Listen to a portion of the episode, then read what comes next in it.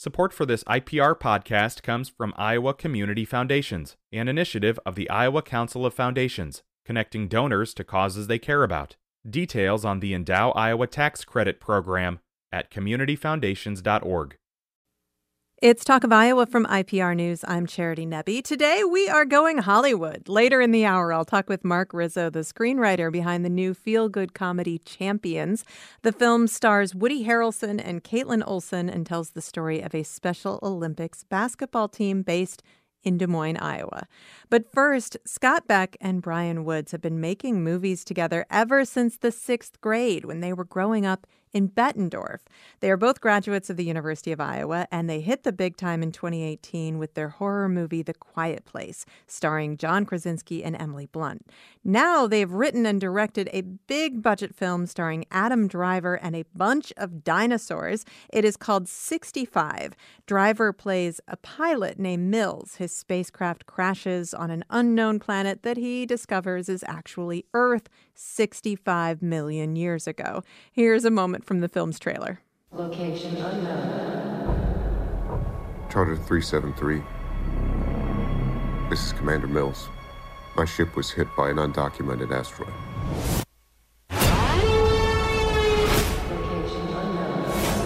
Transporting 35 passengers. On a long range exploratory mission.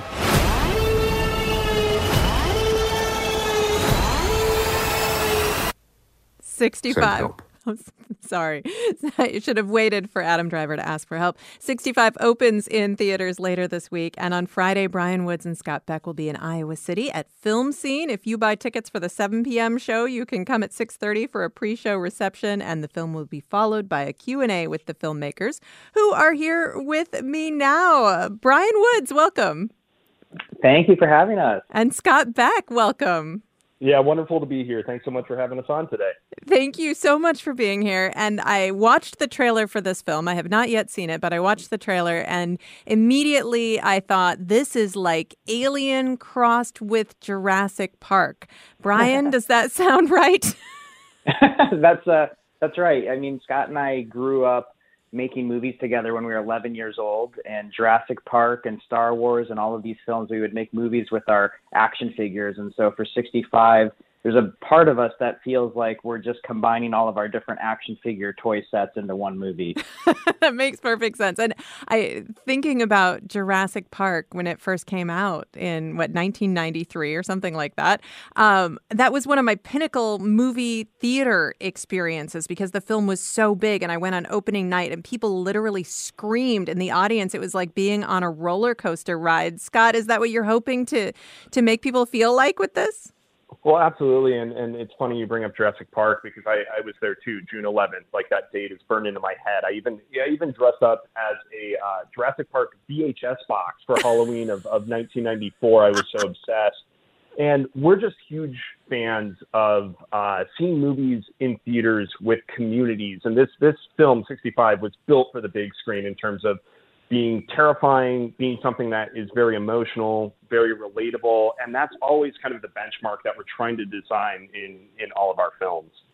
Speaking of seeing a film on the big screen, a lot of people haven't really moved back to seeing movies like that yet after you know a couple of years of watching movies at home. Uh, Scott, does it feel important to you that that people have that big screen experience? We do. It, it, obviously has been a really difficult last few years, um, but we're we're starting to see the the resurgence safely of, of people coming back into the theaters. You know, one thing that Brian and I are doing actually in our hometown of Davenport, Iowa, is um, is building a two screen movie theater called the Last Picture House, and it's something where we're going to be screening things on 35. We're going to be screening first run movies, cult classics, but we really want to foster that community. And we think Iowa has such a fascinating cinematic history and such this groundswell of support for um, just cinema culture. And so that's something that's incredibly important, not just in the movies that we make, but I think in, in everything that we kind of do as, as Iowans and, and cinephiles. Well, tell me more about The Last Picture House, Scott. So the last picture house, it's um, it's it, it was born of our love of going to see movies on the big screen, but tapping into something like what Quentin Tarantino's done in Los Angeles with his new Beverly Cinema, where he goes back to old film prints and he's screening unseen movies that aren't really embraced by a big community, but might have some sort of historical presence, some sort of cultural significance. And so we are taking this old building that was built in like 1895 in downtown Davenport in the Motor Row Historic District, and we're retrofitting it to have state of the art screenings. We're going to have a rooftop area for um, the months in the summer where you can come outside, you can have a drink, and you can celebrate um, the idea of cinema and the culture and community that cinema really fosters. And this actually sounds a lot like Film Scene in Iowa City. You guys have, have visited Film Scene a number of times over the years to have chats with the audiences. Brian, is that part of your inspiration in addition to Quentin Tarantino? We love everything that the film scene has done. It's such a gorgeous, um, you know, building and and theatrical experience. Every time we find ourselves back back home in Iowa, we're always uh, you know driving up to to film scene to catch a movie there. It's just such a they've done such a great job with that theater. So uh, I, I want to talk a little bit more about this film because it, it's such a huge movie. And thinking about the other films that you've done over the years, you you obviously have a penchant for horror and you know for films that keep you on the edge of your seat, but. Dinosaurs and spaceships kind of takes you into new territory, Brian. It was such a wild experience getting to uh, paint on such a large canvas of 65, um, being able to do a big budget studio movie has has been a dream of ours for a while, and um, and and we never thought that anyone would ever let us make a dinosaur movie. Our our whole pitch to the studios when we finished writing 65 was we kind of went around town to each of the different studios and we were like, why does Steven Spielberg get to be the only one who has fun? You know, why like you guys are letting Universal have a monopoly on dinosaurs, but there could be as many dinosaur movies every year as there are comic book movies and and um it, it's just such a it's it's even even now it, it's surreal to think that uh, we were lucky enough to to do a big canvas movie like 65 and and we just really hope that um, families come out for the movie. It's kind of a family movie. Um, obviously, kids love dinosaurs. Um, uh, you know, it's kind of a magical, a magical thing when you're young, but it's it's also this nuanced character drama, um, and we really feel like there's a little bit of something for everybody. Okay, a family movie. It looks completely terrifying, Brian. well, you know, it's. Uh, listen, you know, Scott and I loved getting scared when we were kids. There's no question. Uh, we were we we saw Ridley Scott's Alien at a very young age, and and we're hoping that this is, uh, you know, there there are some there are some scary moments in 65, but um, but uh, it doesn't get too intense, and and uh, and I don't know. I we we think it's uh it's it's it's a it's a it's a movie for all ages, believe it or not. all right. Well, and you guys uh, love to put kids in danger in your films. Uh, Adam Driver is not the only character. His Mills is not the only survivor of this crash. There's also a young woman named Koa who is played by Ariana Greenblatt. Scott, uh, why do you like to put children in danger so much? it's it's I, I, I all of a sudden realize that's becoming a staple of of our work. I think it probably stems from um, wanting to make movies that encapsulate many different perspectives and many different points of view. And, and I think at heart, Brian and I still feel like, you know, we're those 11 year olds that just met making movies and we love putting ourselves in danger in safe spaces. And that's one thing that, that, that movies do so wonderfully. Um, this tale really is about survival. And not only is it about how does somebody who's, you know, Adam Driver's age survive amidst 65 million years ago, but it's also through the perspective of a child. And for us, it just makes the movie more of a family experience when you're able to invite those different perspectives into the into the film. This film is produced by Sam Raimi, and up until I heard about you guys, Sam Raimi was one of the people in my favorite young people making films together origin stories. I loved hearing stories about him and Bruce Campbell and their little gang of friends in Royal Oak, Michigan, who grew up making films together. And then they made The Evil Dead when they were in college. Uh, Brian, uh, did you bond with Sam Raimi over having kind of a similar origin story?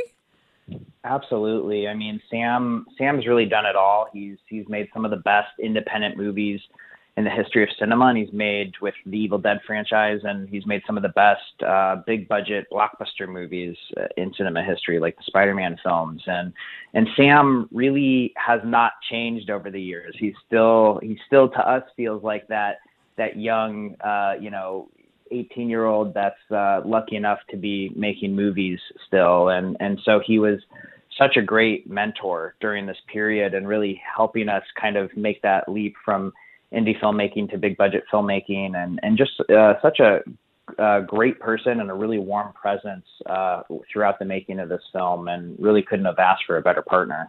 Well, and speaking of your origin story, let's go back in time since you're fans of time travel. Uh, Scott, why don't why don't you take us back to grade school? When did you guys first connect about making uh, films? Well, uh, it's it's been um, uh, origin in the making uh, for about like 30 years now. Um, both Brian and I independently started making movies. I mean, I, I I remember my first blush with making movies was grabbing my parents' camcorder, and my sister and I would act in it. We had this this film that had a terrible title called called Turquoise Sunset, which was like the very first film that we ever did. And those movies I was making up until about like sixth grade. And Brian was sitting at the same lunch table and discovered, oh, he's made like Jurassic Park movies. He's made like Resident Evil movies with his with his action figures, and we suddenly were the only two kids at Bettendorf Middle School that realized we like making movies. We started um, auditioning like locally in the Quad Cities, and we're you know imagine two 15 year olds like sitting behind a desk and we're auditioning, you know, professional actors in the Quad City area that could be three, four times older than us. and we just kept doing that. Like our film school really was living in the Quad Cities with an incredible, incredible community that kept fostering like talent and making feature films for literally no money whatsoever. But it was really an educational experience that we, we love to this day. Well, we will talk more about that in just a moment. With me this hour, Scott Beck and Brian Woods. They are the screenwriters and directors of the new movie 65, which stars Adam Driver, a pilot who crashes on an unknown planet that he discovers is actually Earth 65 million years ago. So there's spacecraft and dinosaurs in this film, and it opens this week. It will be showing at Film Scene in Iowa City, and Brian Woods and Scott Beck will be there on Friday night. I do also want to mention that Film Scene is an underwriter of Iowa Public Radio. This is IPR. Support for IPR comes from Corridor Vein Center and Corridor Aesthetics, treatment for varicose veins and spider veins, also providing facial rejuvenation services and treatment for moderate to severe acne. More at Corridor Vein and. This IPR podcast is supported by Cultivating Compassion, the Dr. Richard Deming Foundation, fostering causes that enrich the community, generate understanding, and cultivate compassion including above and beyond cancer. It's Talk of Iowa from IPR News. I'm Charity Nebbe. Coming up in just about 15 minutes, we will talk about the new movie Champions, which opens this week. It's a feel good comedy that stars Woody Harrelson and takes place, ostensibly, in Des Moines, Iowa.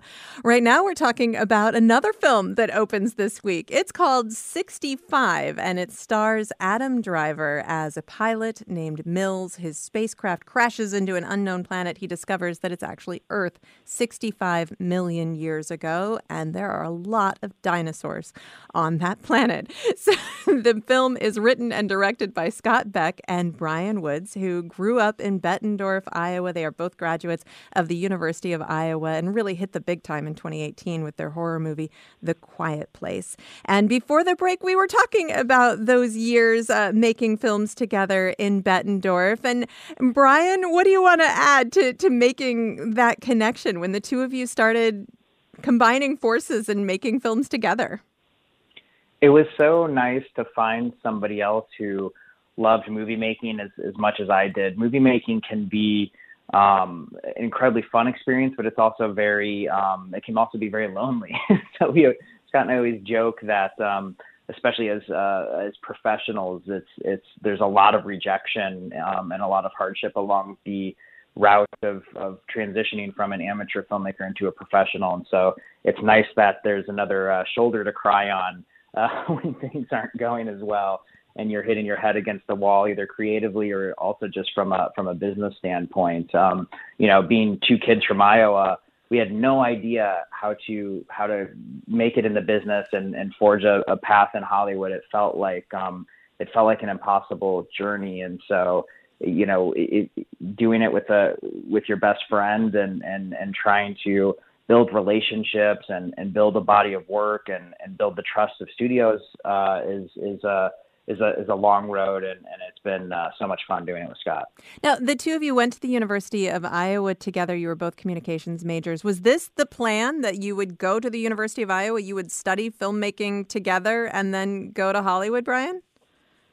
Yeah, I think we we always just kept following our hearts and our passion, and and that just kept being filmmaking and going to the University of Iowa, we definitely took some wonderful film classes, but we were also challenging ourselves to uh, make movies outside of class and, and study things that weren't necessarily film related to kind of broaden our exposure to um, other interests.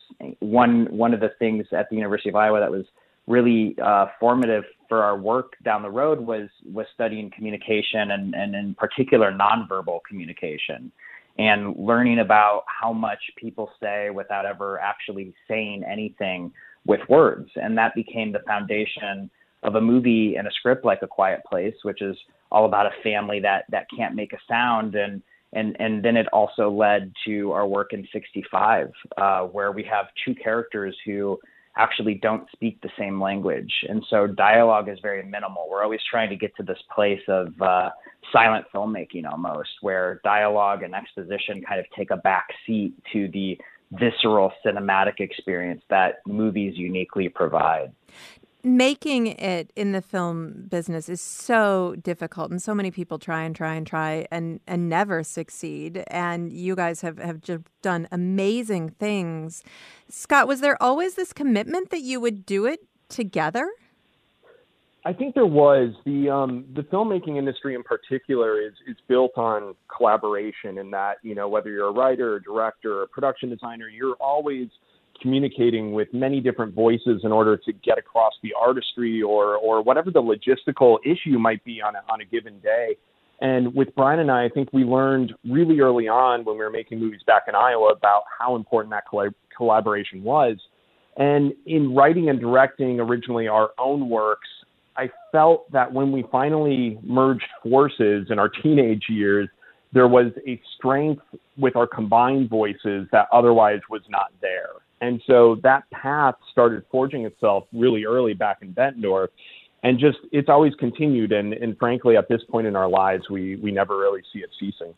Well, looking over your filmography, you you know started making small films and and worked your way up and and obviously you were trying really hard to get noticed and get attention and make the best work that you could possibly make along the way. Making films is incredibly expensive and it's not necessarily something that people are going to pay you for when you get started. I mean, Brian, how did you guys keep heart and soul together during that time while you were raising money and investing probably your own money in making these films? I think anytime that you really love something, um, there's just the reality is there's nothing else you would rather be doing. When Scott and I first moved out to Hollywood, it, it took so long to really get our foot in the door. We would have years where we would write um, screenplays that we were really proud of, and, and we were even uh, further along in our career where we'd have representation by managers and agents and they would be attempting to sell our work and and we didn't um, we just weren't able to to get anything off the ground and we weren't able to convince people uh, studios or financiers to give us money. And so we we had day jobs and and oddly enough Scott and I's day job many, many of the years when we were in LA was working at movie theaters. Just like movies so much. So we just kind of um, you know it, yeah, it's it, it's um it can be a a, a tricky, uh, tough business, but um, when you when you love it so much and um, and and there's nothing else you'd rather be doing, it's it's kind of okay. You know, I, I think that people looking from the outside see that you have become very successful at a relatively early age, but still, that's a lot of years of, of really, really working hard with not mm-hmm. a lot of payoff. Scott, were there any points where you guys thought about giving up? Uh, you know, it's funny. I can think of like dozens and dozens, if not hundreds of nights lying in bed uh, wondering like, will this big break ever come? And yet, uh, I don't think Brian and I ever had a fallback plan. I think no matter what, we knew we would be making movies for the rest of our lives, even if that meant, you know, we were still working at, you know, the AMC movie theater during the day, but finding a way to to write scripts or or direct short films on the weekends. It just really runs through our blood. The barrier to entry in this industry is just so incredibly high. Scott, when you think about young filmmakers who don't necessarily have the the privileges that the two of you had.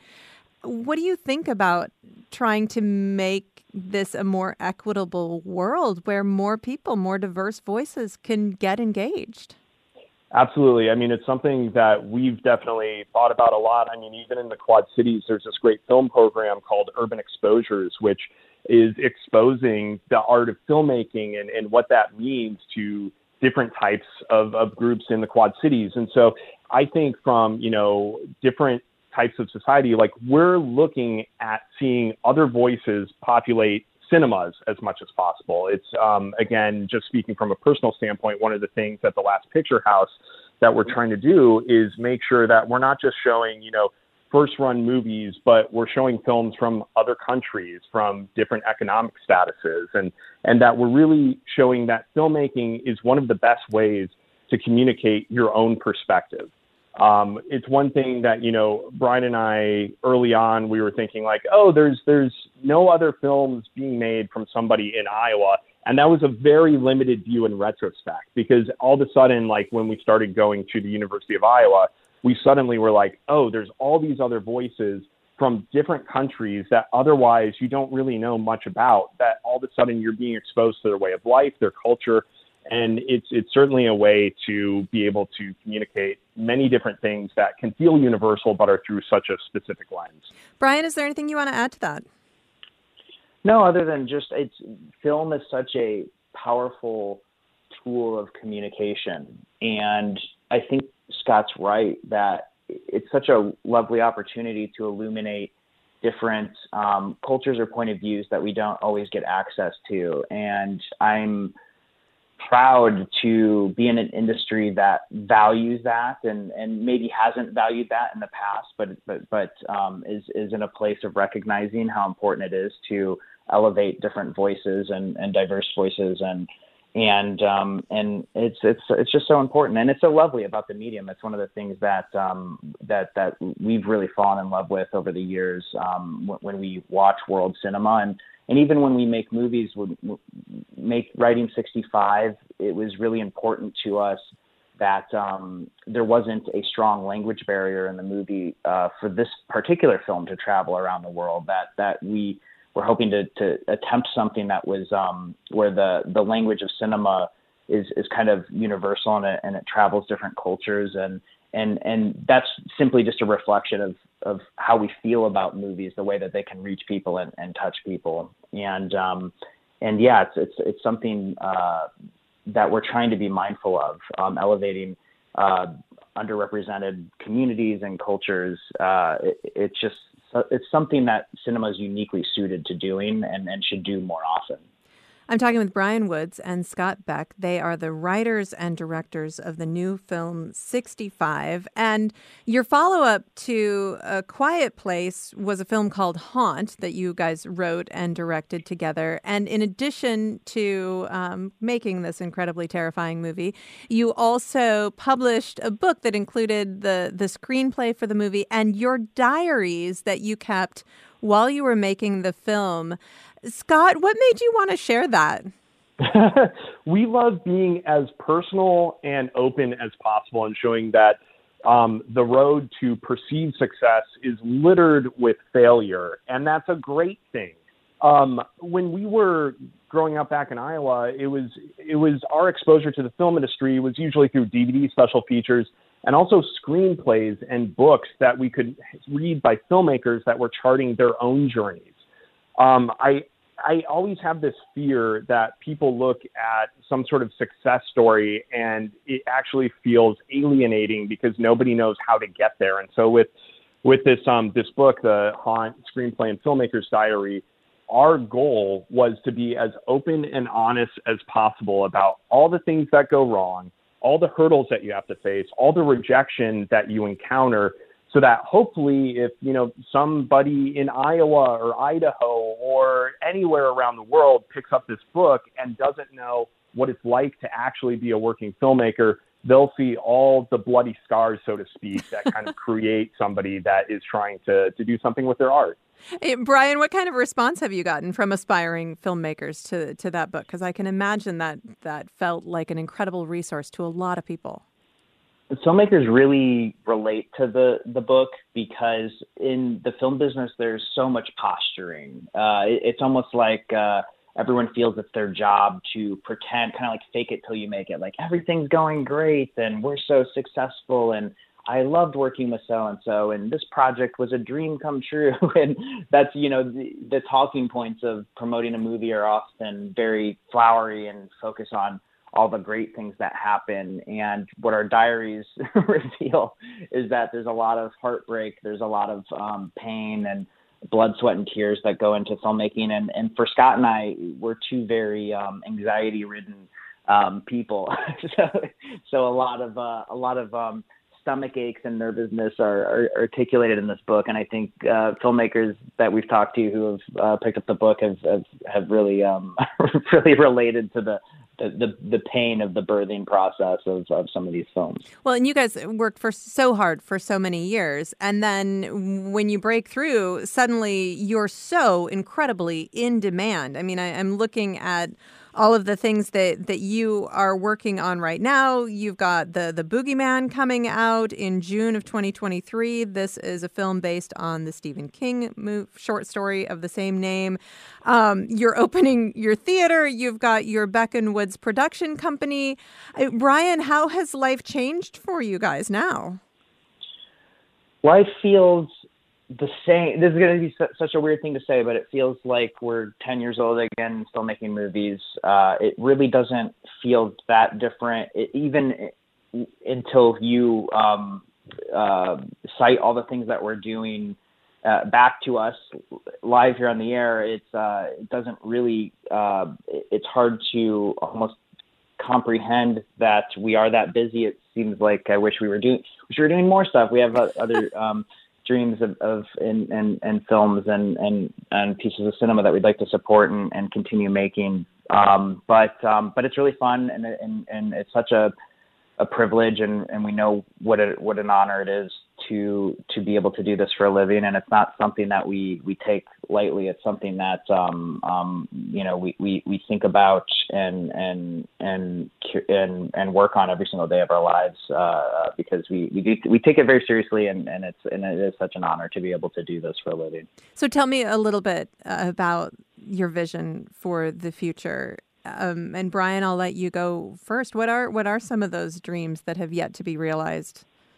Well, you know, we just opened up our our production company, and for us, it's a it's an opportunity, kind of like we were speaking on earlier, to find some under underrepresented voices and empower them, and and um, to tell their stories and, and hopefully mentor filmmakers and uh, up and coming filmmakers and established filmmakers that we really admire and, and hope to work with. And, and, and producing capacity that's basically uh, you know we have our head of development Julia Glausi who is constantly reading scripts and taking meetings and and and thinking about the types of uh, movies that we would love to be in theaters and also the type of uh, television shows uh, that that we want to see on the air. And so that's that's one thing um, that's been a, a, really big focus uh, over the the past several months, and and and looking ahead to the future, our hope is to kind of grow this company, and and maybe that even means you know finding uh, voices in Iowa, and and, and we know there's so much talent out there. We we try to be a part of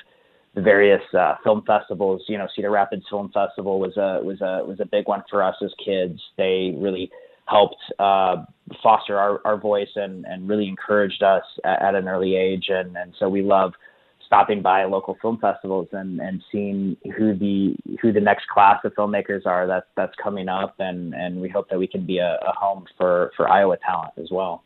And with only about a minute left, Scott, what do you want to add to that?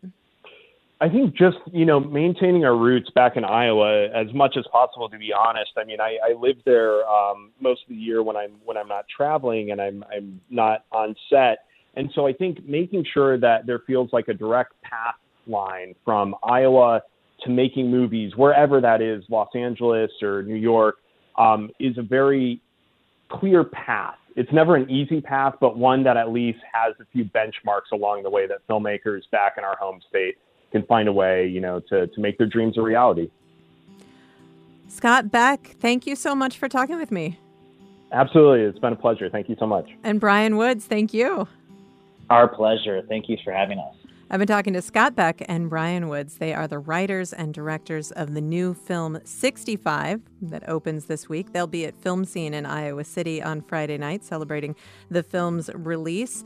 FilmScene is an underwriter of IPR. They also have other big plans in the works. They're opening a theater in Davenport called The Last Picture House, opening in May of 2023. And they wrote the screenplay for the movie The Boogeyman, which comes out June of 2023. Coming up in just a moment, we'll talk about another film that has Iowa ties. This one ostensibly takes place in Iowa. It's called Champions, and it stars Woody Harrelson. This is Talk of Iowa from IPR News. This IPR podcast is supported by Cultivating Compassion, the Dr. Richard Deming Foundation, fostering causes that enrich the community, generate understanding, and cultivate compassion, including above and beyond cancer. It's Talk of Iowa from IPR News. I'm Charity Nebbe. Now we're going to talk about another movie with Iowa ties. Champions also opens nationwide this week. It tells the story of a down on his luck minor league basketball coach who, in one day, loses his job and gets arrested for driving while intoxicated. He is sentenced to 90 days of community service coaching a Special Olympics basketball team in Des Moines, Iowa. The coach is played by Woody Harrelson, and here is a clip of him introducing himself to his team. My name is Marcus Markovich, and I am going to be your basketball coach for the next three months. Nope. Wait, what? I said nope.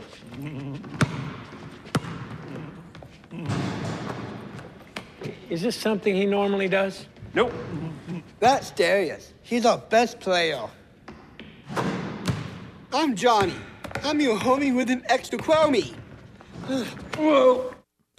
Champions also stars actress Kaitlin Olson, Ernie Hudson, and a group of neurodiverse actors who portray the members of the Friends basketball team. Screenwriter Mark Rizzo is on the line with me now. Hello, Mark. Hi, Charity. Thanks for having me on. Well, thank you so much for being here. And the film takes place in Des Moines, Iowa, even though only very small snippets of the film were actually shot in Iowa. Mark, why Iowa? Well, I wanted to um, place Woody's character um, in a minor league basketball situation, um, you know, the equivalent of the G League.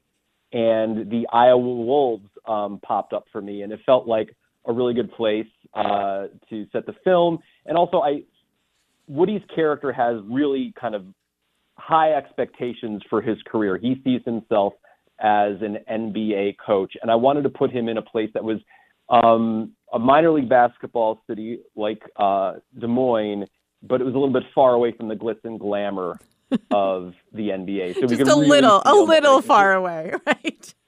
Sure, sure. and so, Mark, I, I'm going to ask you a really embarrassing question. Have you been to Iowa? I can say uh, no, I have not.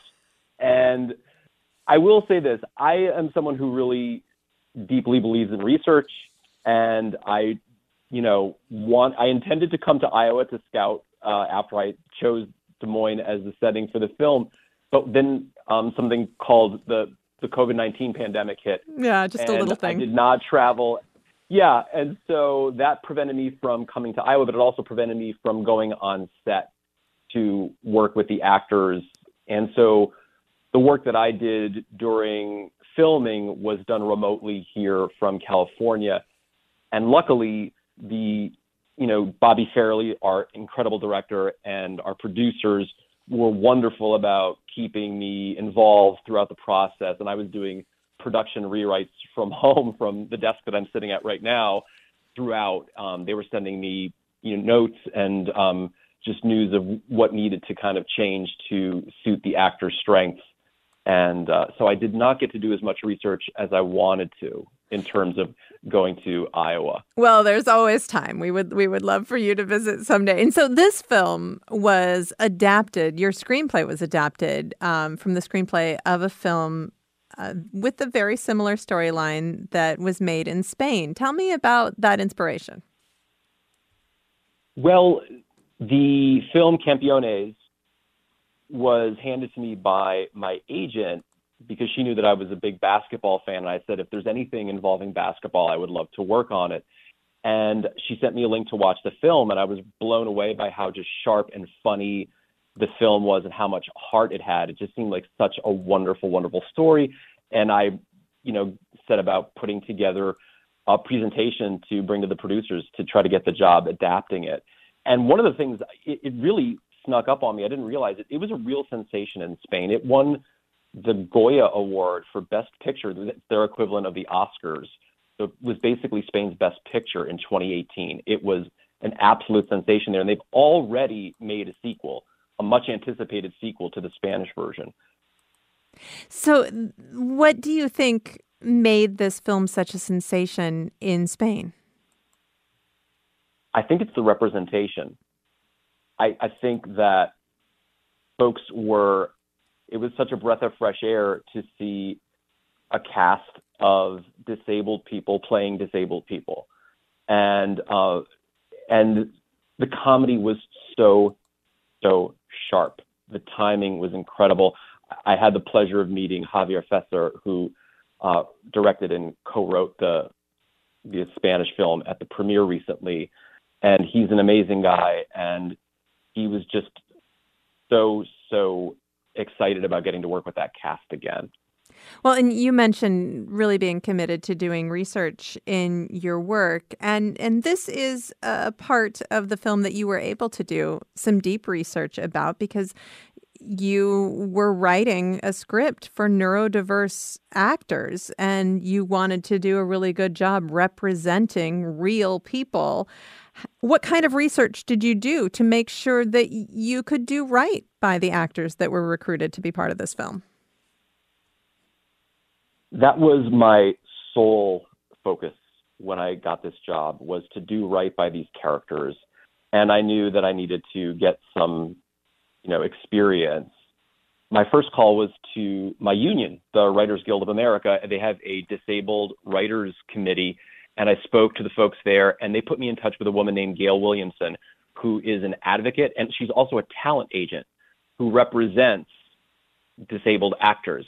And her son, Blair Williamson, is a disabled person who is also an actor and is also on a basketball team.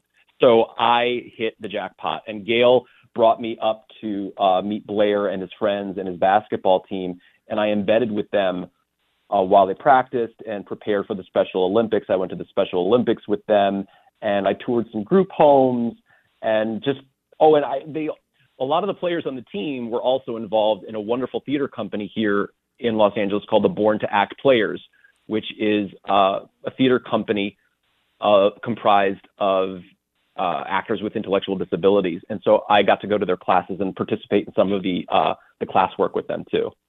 Now, in in the film, um, I mean, obviously, you were working very hard to make sure that that these actors and these characters were fully formed human beings the main character, this Woody Harrelson character, doesn't know anything about working with disabled individuals, and he makes a lot of mistakes, especially at the beginning of the film. So we get to see his journey as he grows. But uh, were you concerned that that, that part of the film, although it's it's pretty realistic, would be offensive to some people?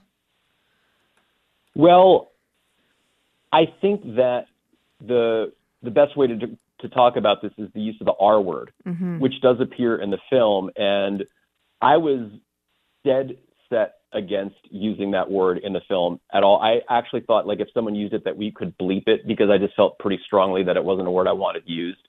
And then the Special Olympics got involved with us and they vetted the script and they they were very they felt like if you use that word in a teaching situation, if it's a learning moment for the audience, they were comfortable with it. And so we did we did use Woody's character does fumble and use the R word, and one other character uh, uses the R word and gets quite a comeuppance in the film. And uh, yeah, I was very concerned. More, more than anything, I was concerned that these characters would not that I wanted them to be fully formed.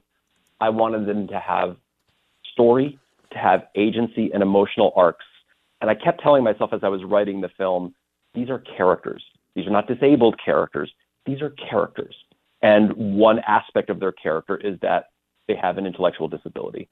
And that was kind of my North Star throughout was to really fully flesh out as much as possible all of these characters. Now, when you have a basketball team of 10 characters, you can't give everyone an arc or, or you know, suddenly we're doing Lawrence of Arabia. so, um, you know, we, I, I would, you know, we have, you know, three or four of the characters carry um, some story and, and, and some emotional arcs and others are just, just delight, delightful and um, a part of the team. Right. Well, so as as we get to know the characters and we see what they are capable of, um, I, I'm going to play another clip from the film. As of course, Coach is also learning what these characters are capable capable of. So Woody Harrelson's character in this clip is talking with Julio, who's played by Cheech Marin, and uh, Julio works at the rec center where the basketball team trains. You be good. Please tell me he's not going to ride that thing. Well, sure. I mean, he lives all the way across town, so he comes back and forth on that scooter every day. I mean, he's gonna kill himself. All that ice. Well, as far as I know, he's never had a single accident. Uh, can you say the same? Touche. These guys are capable of a lot more than you think. You'd be surprised. All right, that's a, a, moment from the film Champions, and one of the characters is uh, riding off on an electric scooter in the middle of winter. As a as a parent, I was also concerned about his about his physical safety. So you were really balancing. I mean, this is a very funny film, a very warm film. Were you concerned that you also didn't want to be too preachy, too in your face about, hey, look at these people with intellectual disabilities; they're real people. Yes, uh, that was definitely a concern. And I think the main message we wanted to put out was that if we meet people where they are, disabled and non-disabled people, like we're all capable of extraordinary things. And um, and also we wanted to point out the ways in which society is set up to create obstacles to disabled people and um, not in any kind of inspiration porn way, watching them you know, overcome them, but to just to see them moving through their lives. And you know, one of the themes of champions is what does it take to be a champion in your daily life? And it, you know, one aspect of that is is bravery and perseverance. And we see these characters moving through a world that isn't so friendly to them, and there's a lot of fear and ignorance surrounding disability. And to see them move through it with bravery and grace, I think was um, part of our mission as storytellers. The film is rated PG 13, and um, there's quite a bit. This is a Bobby Farrelly film, so I guess that we would expect this. There's quite a bit of talking and joking about sex. The actors, of course, in the film, the actors, the characters on this team, they are intellectually disabled adults, but they are adults. And many adults who are intellectually disabled have active sex lives. But I, I don't think that's something that a lot of neurotypical folks might think about or even may feel comfortable about. Tell me about approaching that. One of the first things I did with the film was to show to a friend of mine who is a writer and a director whose brother um, is a person with Down syndrome and has a lot of experience, um, you know, talking to his brother about what his life is like and how he likes, you know, what he likes in media and what he dislikes. And the first thing my friend Mike, uh, shout out to Mike Stutz, the great Mike Stutz, said to me was, my brother is so tired of disabled people being portrayed as sexless. And he like this is 100% going to be very exciting for him for him and his friends because they feel like that aspect of their lives is kind of erased in representation in media.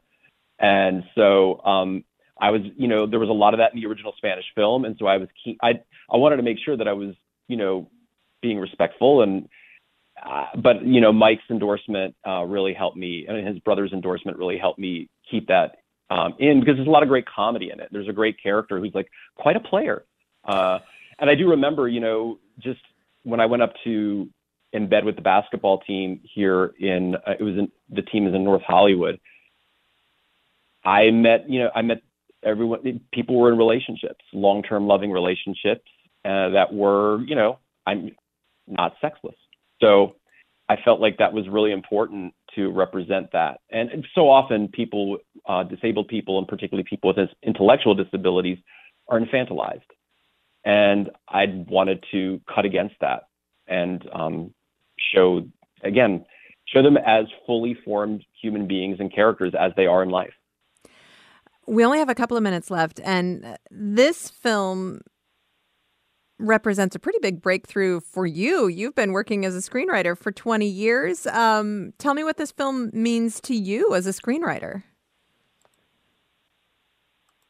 I'm still putting it in perspective, Charity, but it's my first produced feature film after a long grind of a lot of unproduced scripts along the way, both in television and in film. And I'm just tremendously proud of the work. And I'm so grateful for the opportunity that the producers um, and Bobby and Woody gave to me. Uh, so it's it's a big moment for me, and I'm trying to um, enjoy it for myself, but also uh, just kind of take in what it means to uh, to you know done a film that represents people uh, well. That that was really the, the focus, and I'm I'm really proud that my my first produced feature is is this one in particular because of that. I, I, was reading an interview that Woody Harrelson gave to the Washington Post about the film, and and he was talking about what a growing and learning experience it was for him because he hadn't had experience working with people with intellectual disabilities before. I suspect it was probably a big growth experience for a lot of people on the film. I everybody the the entire neurodiverse cast of of neurotypical folks and and people who with have intellectual disabilities. What a what an incredible experience this must have been to work together. What are your thoughts about that? The best news I got from set was that everyone I spoke to said the same thing, which was that it was the best experience they've ever had making a movie. And I'm hearing this from producers who have been doing this for a long time, longer than I've been writing. And to know that something that I wrote gave people the opportunity to have that experience, whatever kind of success the film has at the box office, that to me made the whole enterprise worthwhile. And to me, it's it's a real measure of the success of the film.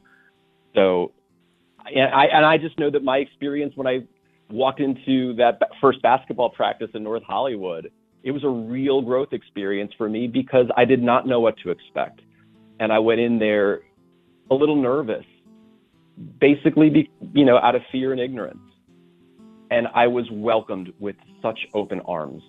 And I'll never forget that experience either. So just the fact that we've created some some experiences for people like that just makes the whole enterprise, like I said, really worthwhile. Well, Mark Rizzo, congratulations and thank you so much for talking with me. Oh, thank you, Charity. I really appreciate it. Mark Rizzo is the screenwriter for the new film Champions, which opens nationwide this week and takes place in Des Moines, Iowa. This is Talk of Iowa.